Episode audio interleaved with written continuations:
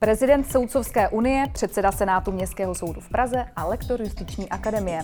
Doktor Libor Vávra je mým dnešním hostem ve studiu Legal One v Praze na Děkance. Nové podcasty na LegalOne.cz Dobrý den. Dobrý den. Pane prezidente, v jaké fázi je audit justice?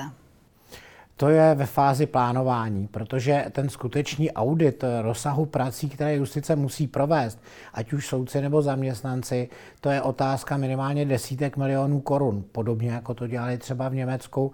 A na to se ministerstvo snaží sehnat eh, evropské fondy, protože je jasné, že v dnešní rozpočtové situaci to eh, nemůže zaplatit státní rozpočet. Mhm. A kdy myslíte tedy, že by k tomu mohlo dojít?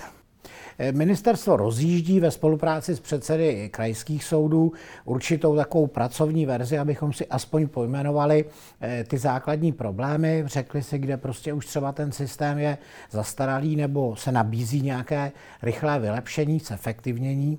Nicméně je to taková práce na koleni, kde se snažíme aspoň definovat společně eh, nějaké problémy nebo možnosti zlepšení, ale podle mě prostě dokud ty peníze nebudou, tak logicky zůstaneme u stavu, který je, který konec konců v celku vyhovuje, ale určitě by mohl být efektivnější. Mm-hmm.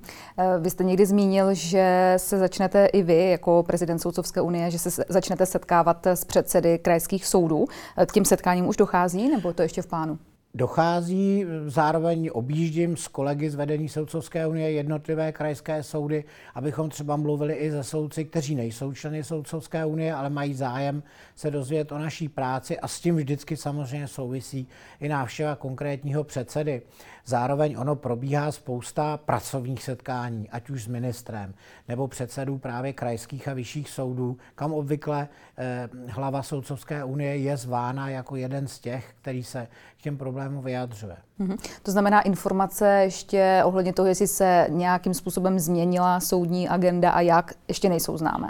Ale samozřejmě ty statistiky se zpracovávají prakticky plynule. V dnešní počítačové době není třeba čekat na konec eh, roku. Nicméně on je obrovský rozdíl i třeba v tom, jak se v mezidobí posunuli v jednotlivých krajích některé agendy a eh, každý z těch předsedů to řeší nějakým způsobem, nějakým způsobem nastaví ty pracovní podmínky ale my bychom potřebovali někoho zvenčí, kdo by pojmenoval třeba, které z těch řešení je nejlepší, jestli je přenositelné i do jiného soudního kraje.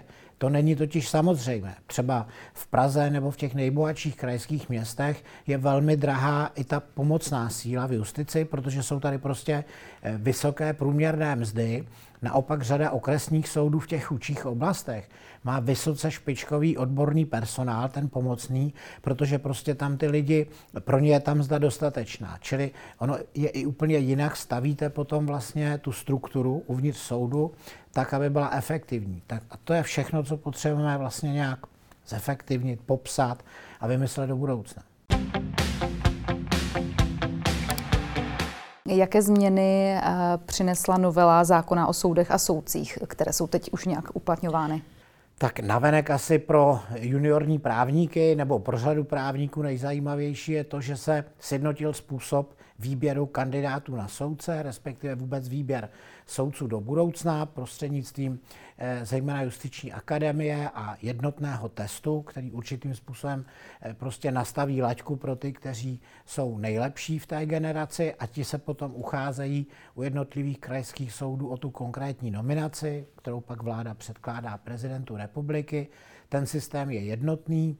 Samozřejmě teď eh, vlastně jsme v prvním půlroce fungování toho nového systému. Lecos možná mohlo být připraveno lépe nebo lépe eh, projednáno, tak, eh, tak se to léčí za pochodu, ale ve spolupráci zejména předsedů krajských soudů, tam je jejich úloha naprosto klíčová. Uh-huh. A nějaké změny ohledně vzdělávání? Tam přibylo zejména povinnost pro soudní funkcionáře, to znamená pro soudce, kdy v podstatě už při těch minulých změnách došlo k omezení mandátů předsedů eh, okresních, krajských i, i vyšších soudů, ale zároveň teď tedy ta novela výslovně stanovila, co předtím sice bylo, ale nebylo v zákoně, že se musí vzdělávat v té oblasti řekněme, manažerské. To znamená, aby ti noví předsedové soudů, případně místo předsedové, eh, dostali i dostatek informací o ekonomii, eh, já nevím, zabezpečení utajení skutečností, pracovně právních záležitostech a podobně. Eh, čili na to opět ministerstvo s akademií reagovalo a vytváří se nový takový studijní blok právě pro soudní funkcionáře. A je podle vás v České republice dostatek soudců nebo jsou soudci přetížení? Ne, soudců, eh, já si myslím, že prostě ta struktura je strašně nevyrovnaná a jestli máme něčeho nedostatek, tak je dobře zaplaceného administrativního aparátu. Kdyby vláda eh, a parlament následně byli schopni, a teď asi to není rozpočtově možné, dorovnat mzdy v justici k běžným eh, cenám nebo respektive ceně práce eh, v jiných oblastech státní zprávy, tak si myslím, že by velmi stoupla kvalita toho justičního aparátu, to je evidentní, a pak možná bychom se mohli pomalu začít bavit i třeba o počtu snižování soudců. Protože když přenesete tu práci na dobře vycvičený, kvalifikovaný personál, tak co z toho jsou věci, kde nemusíte být soudcem proto, aby se posunula ta věc dál. A tady oproti některým zemím zaostáváme právě proto, že o tu práci toho odborného aparátu není takový zájem. A myslíte si, že někdy do budoucna dojde ke změně tady v Určitě tomto? jo, protože minimálně poslední tři, čtyři ministři spravedlnosti, včetně toho stávajícího Pavla Blaška, o tom mluví jako o základním problému, protože si uvědomuje v podstatě celá politická reprezentace, že aby do budoucna mohla přemýšlet nad nějakým nad nějakým zlevněním třeba justice, nebo naopak zrychlením justice, tak tohle je první krok. Posílit ten odborný aparát. Na tom vlastně ten odborný aparát rozhoduje o rychlosti. Soudce rozhoduje o kvalitě toho rozhodování. Ale chceme-li mít rychlou justici, tak musíme významně přidat právě tomu odbornému aparátu. K čemu je podle vás dobrá elektronizace justice? No to je jeden z těch kroků, protože samozřejmě, kdyby se to celé povedlo, je to nesmírně náročné a nedaří se to řadě vyspělých tradičních zemí také, protože samozřejmě justice pracuje se strašným množstvím dat. Opravdu to jsou gigantické rozměry datové a zároveň jsou to velmi citlivá data, čili jsou velmi náročná na bezpečnost, na ochranu, velmi obtížně se přenáší právě proto, aby nedošlo k úniku osobních dat účastníků řízení a tak dále. A tohle jsou všechno problémy, které vyřídit v jednom balíku evidentně není snadné. Pochopitelně všichni tušíme, že čím více bude elektronizovat ta justice, tak může být přivětivější pro účastníka. Vy se pod svým nějakým heslem můžete do spisu přihlásit z chalupy, z chaty, z dovolené, podívat se, v jakém stádiu je vaše řízení, nemusíte kvůli tomu telefonovat nebo jezdit eh, do budovy soudu. To všechno do budoucna určitě bude možné, ale, ale vyřídit tu ochranu těch datových toků a zaplatit ji, to také nebude snadné. Vy teď působíte jako eh, předseda Senátu Městského soudu v Praze. Eh, je to soud, kterému jste několik let šéfoval.